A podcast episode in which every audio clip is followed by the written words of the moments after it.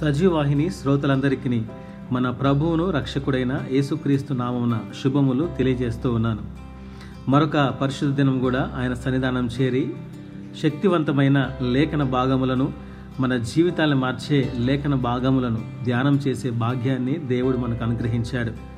ఈ దినము మనం ధ్యానం చేయబోతున్న అంశము ఆత్మీయ స్థిరత్వం. యెషయా గ్రంథము ఏడో అధ్యాయము తొమ్మిదవ వచనంలో దేవుడు యషయా ప్రవక్త ద్వారా ఈ విధంగా మాట్లాడుతున్నాడు.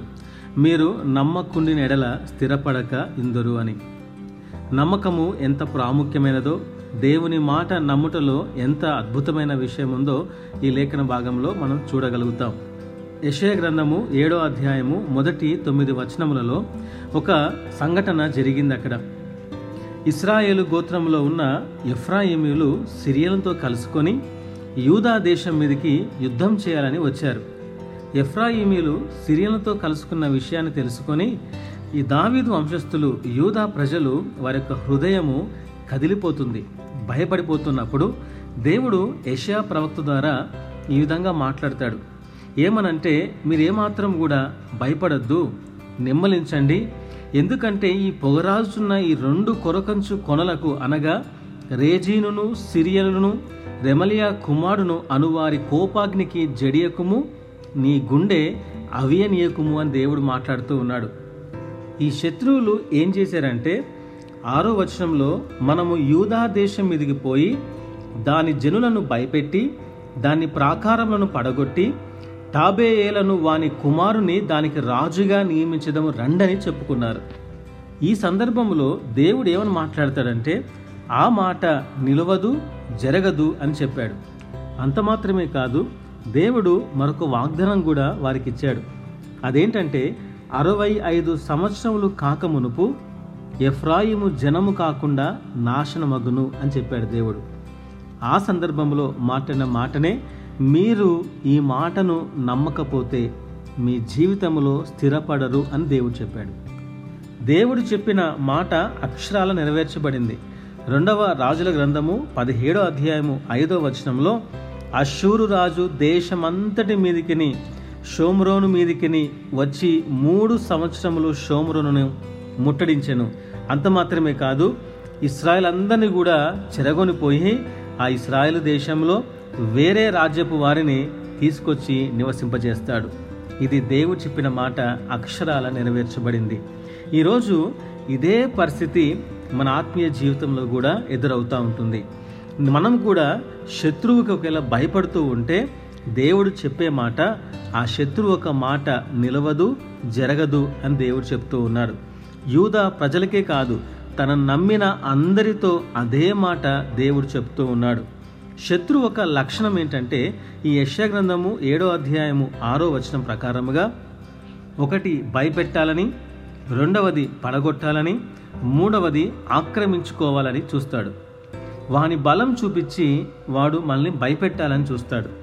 రెండోదిగా మనము ఉన్న ఉన్నతమైన స్థితి నుండి మనల్ని పడగొట్టాలని వాడు మన దగ్గరికి వస్తాడు. మూడవదిగా దేవుడు మనకిచ్చిన స్థానమును ఆక్రమించుకోవాలని చూస్తాడు. అయితే దేవుడు చెప్తున్నాడు కదా వాడి మాట నిలవదు అది జరగదు. ఈ రోజుల్లో అపవాది చేసే పని వాని కుయుక్తుల గురించి మనం తెలుసుకొనియకుండా తోటి విశ్వాసుల గురించి ఆలోచించేలా చేస్తూ ఉన్నాడు వాడు. ఆలోచించడం అంటే వారు ఇలా చేశారు వారు అలా చేశారు అని తీర్పు తీర్చే విధముగా వాడు మనల్ని చేస్తూ ఉన్నాడు. విశ్వాస జీవితంలో మనం గమనించవలసిన విషయం ఒకటి ఉంది అదేమనగా ఎవరో నిందించారని అవమానించారని బాధపడవలసిన అవసరం లేదు. ఎవరో అన్నంత మాత్రాన దేవుని ప్రేమ దేవుని సహాయము దేవుని చిత్తము ఆగిపోదు. ఎవరి పని వారు చేసి ముగించి దేవునికి లెక్క అప్పచెప్పాలి. మనం మంచివారమని ఏ తప్పు చేయలేదని రుజువు చేయవలసిన అవసరం లేదు. ఎవరో మాటలను బట్టి దేవుడు మనకు తీర్పు తీర్చడు కానీ మన క్రియలను బట్టి దేవుడు తీర్పు తీరుస్తాడు. ఈ రోజుల్లో శత్రువు మాట్లాడే మాట నిలవదు వాడి ఆలోచన జరగదు అని మనం గుర్తించాలి. అందుకనే యశ్యా గ్రంథము ఏడో అధ్యాయం తొమ్మిదో వచనంలో మీరు నమ్మకుండిన ఎడల స్థిరపడక ఇందురు అని దేవుడు చెప్పాడు. నిందలలో అవమానంలో శ్రమల్లో శోధలు ఉన్నప్పుడు మనం చేయాల్సిన పని ఒకటే ఆయన మాటను మనం నమ్మాలి. నమ్మకం మీదే మన జీవితము ఆధారపడి ఉంది. అందుకే ఈరోజు సూటిగా ఒక ప్రశ్న వేస్తున్నాను. నీవు అవిశ్వాసివా? విశ్వాసివా? అవిశ్వాసి ఎవరు? విశ్వాసి ఎవరు? వారి లక్షణాలేంటో మనం గమనిద్దాము. అవిశ్వాసులు అనగానే పాపులు అనుకుంటాం. పాపులు వేరే అవిశ్వాసులు వేరే. అవిశ్వాసులు రక్షించబడిన వారే కానీ దేవుని పైన సంపూర్ణముగా ఆధారపడరు. ఎందుకని ఆధారపడరంటే వీరిలో వేషధారణ ఎక్కువగా ఉంటుంది. విశ్వాస జీవితంలో చేయవలసిన పనులన్నీ చేస్తారు కానీ అన్నిటిలో వేషధారణ ఉంటుంది. వేషధారణ గురించి ఒక మాటలో చెప్పాలంటే మనుషుల మెప్పు కొరకు పనిచేసేవారు. ఈ అవిశ్వాసుల కడుపే వారి దేవుడు. వీరు క్రీస్తు కొరకు బ్రతకరు. వారి సంతోషం కోసమే బ్రతుకుతారు. అవిశ్వాసులు ప్రార్థన చేసినా కూడా మనుషుల మెప్పు కోసమే చేస్తారు. వారి ప్రార్థనలో మనుషులకు నచ్చే పదాలనే ఉపయోగిస్తానికి ఇష్టపడుతూ ఉంటారు. వీరు వాక్యం బోధించేది కూడా వారి మెప్పు కోసమే చేస్తారు. వీరు చేసే దానం వీరు మాట్లాడే మాటలు ఇలా ఏది చేసినా అన్నీ వారి మెప్పు కోసమే చేస్తారు. అవిశ్వాసులు బలంగా ఉండరు. ఎందుకంటే వారు ఆత్మీయ జీవితంలో దేవుని కోసం జీవించరు కాబట్టి పొట్టులాగా ఉంటారు. గాలి ఎటు ఎగరేస్తే అటు ఎగురుతారు. స్థిరమైన నిర్ణయం ఉండదు స్థిరమైన మాటలు ఉండవు స్థిరమైన పరిశుద్ధ జీవితము అసలే ఉండదు. ఇంకా మనం గమనిస్తే పాస్టర్ చూసినప్పుడే వీరు పనిచేస్తారు. పాస్టర్ బాధపడతాడేమో అని చెప్పి పాస్టర్ కోసమే పనిచేస్తారు. అవిశ్వాసి దేవుని మీద సంపూర్ణముగా ఆధారపడడు కాబట్టి నమ్మడు కాబట్టి ఆత్మీయ జీవితంలో వాడు స్థిరపడడు. అదే మనము విశ్వాసుల గురించి ఆలోచన చేస్తే రోమపత్రిక పద్నాలుగో అధ్యాయము ఎనిమిదో వచనం ప్రకారముగా మనము బ్రతికినను ప్రభు కోసమే బ్రతుకుచున్నాము చనిపోయినను ప్రభు కోసమే చనిపోచున్నాము. కాబట్టి మనము బ్రతికినను చనిపోయినను ప్రభువారమై ఉన్నాము. నేను క్రీస్తు వాడను నేను నేను కాదు నేనేమై ఉన్నానో అది క్రీస్తే. నేను బ్రతికిన క్రీస్తు కోసమే చనిపోయిన క్రీస్తు కోసమే. ఇలా ఎవరైతే చెప్పి అలా జీవిస్తారో వారిని విశ్వాసులు అంటారు. మొదటి కీర్తన విశ్వాసుల గురించే రాయబడింది. వారు దుష్టుల ఆలోచన పట్టించుకోరు పాపుల మార్గము అటువైపే చూడరు అపహాసకులు కూర్చుండే స్థలంలో వారు కూర్చోకుండా దేవుని వాక్యమందు ఆనందిస్తూ ఉంటారు. ఇది విశ్వాసుల లక్షణం. విశ్వాసి వాక్యమందు ఆనందిస్తాడు వాక్యాన్ని నమ్ముతాడు. విశ్వాసి స్వభావం వెంబడించే స్వభావం అంటే గొర్రె స్వభావం. అవిశ్వాసి స్వభావం స్వచిత్తానుసారముగా సొంత నిర్ణయాలతో జీవించే స్వభావం అనగా మేకల స్వభావం. కాబట్టి ఈ సమయంలో నీవు దేవుని కొరకు జీవిస్తున్నప్పుడు నీవు దేవుని కోసం ప్రయాసపడుతుంటే ఈ అవమానాలు నిందలు శ్రమలు సమస్యల్లో ఒకవేళ నలిగిపోతూ ఉంటే దేవుడు చెప్తున్న మాట ఆ శత్రువు యొక్క ఆలోచన ఆ మాట నిలవదు అది జరగదు. ఈ సందర్భంలో దేవుడు సూటిగా స్పష్టముగా మనం ఏం చేయాలి? ఎలా ఉంటే దేవునికి ఇష్టం అనేది ఒక లేఖన భాగంలో మీకు చూపిస్తాను. అద్భుతముగా దేవుడు ఈ వాక్యం ద్వారా మనందరినీ బలపరుస్తాడని నమ్ముతూ ఉన్నాను. పరమగీతము నాలుగో అధ్యాయము ఆరు ఏడు ఎనిమిది వర్షాలు మనం గమనిస్తే ఎండ చల్లారి నీడలు జరిగిపో వరకు గోపరస పర్వతములకు సాంబ్రాణి పర్వతములకు నేను వెళ్ళుదును. నా ప్రియురాల నీవు అధిక సుందరివి నీ అందు కలంకమేమీ లేదు. ప్రాణేశ్వరి లెబానోను విడిచి నాతో కూడా రమ్ము. అమాన పర్వతపు శిఖరము నుండి శేనీరు హెర్మోనుల శిఖరము నుండి సింహ వ్యాఘ్రములుండు గుహలు గల కొండలపై నుండి నీవు క్రిందికి చూచెదవు అని రాయబడింది. ఇక్కడ ప్రియుడు ఏమన్నాడంటే నేను గోపరస పర్వతము సాంబ్రాణి పర్వతానికి వెళ్తూ ఉన్నా. ప్రియురాలు ఎక్కడ ఉంది అంటే ప్రియురాలు లెబానోను పర్వతం మీద మరికొన్ని పర్వతాల మీద ఉన్నట్టుగా చూస్తూ ఉన్నాం. కాబట్టి ప్రియుడు ఏమన్నాడంటే ప్రియురాలతో నీలో ఏ కలంకము లేదు. నువ్వు సుందరమైన దానవు.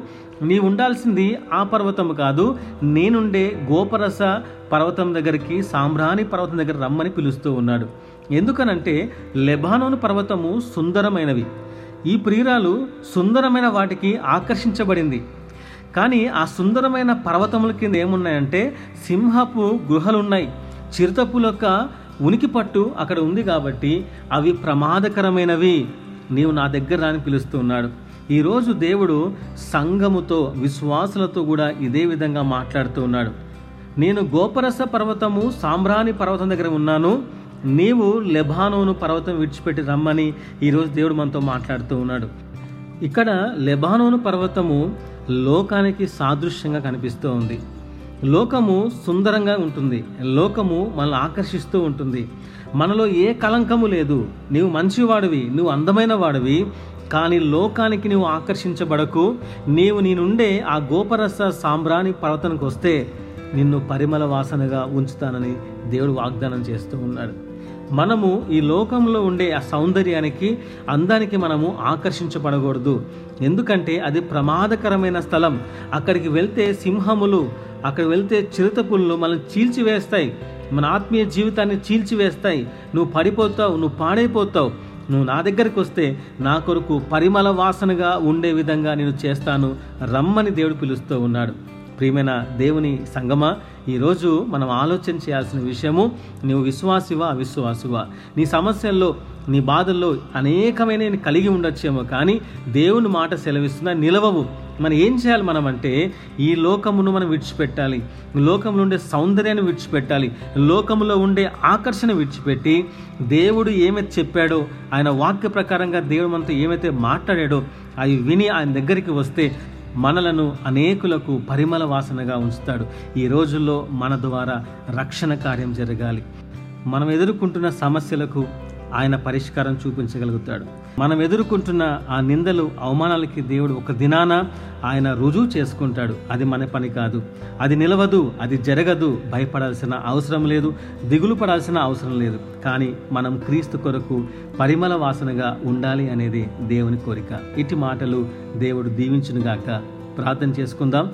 మహాగణుడ మహోన్నతుడ నీకు స్తోత్రాలు చెల్లిస్తున్నాం. ఇచ్చిన లేఖన భాగాలు బట్టి వందనాలు. ప్రభువ అనేకమైన శ్రమలు రావచ్చు ఈ రోజుల్లో నిందలు రావచ్చు కష్టములు రావచ్చు. అది ఏమైనప్పటికీ ప్రభు అవి మా విశ్వాస జీవితంలో అవి జరగవు అవి నిలవవు. నీవిచ్చిన వాగ్దానం నమ్ముటకు సహాయం దయచేయండి నమ్ముతేనే ప్రభా స్థిరపరచబడతాం. మేము విశ్వాసులం నీ కొరకు ఏది చేసినా నీ మహిమ కొరకే జీవించాలి. అట్టి జీవితాన్ని దయచేయండి. నీవుండే ఆ గోపరస సామ్రాణి పర్వతం రావాలి. మీతో సహవాసం చేస్తూ అనేకులకు మేము పరిమళ వాసనగా ఉండాలి. నీ సువార్తను ప్రభ ఆ సువాసనను వెదజల్లి అనేకులు నీ వద్దకు తీసుకొచ్చే విధముగా మమ్మల్ని మలచండి. నీ రాకడ సమీపముగా ఉంది ప్రభువ దేని మీద దృష్టి పెట్టక రక్షణ మీదనే అనేకులు రక్షించబడుటకు ప్రభ ప్రయాసపట కృప చూపించమని విన్న మాటలు హృదయంలో ఫలింపచేయమని యేసునామను ప్రార్థిస్తున్నాం తండ్రి. ఆమెన్.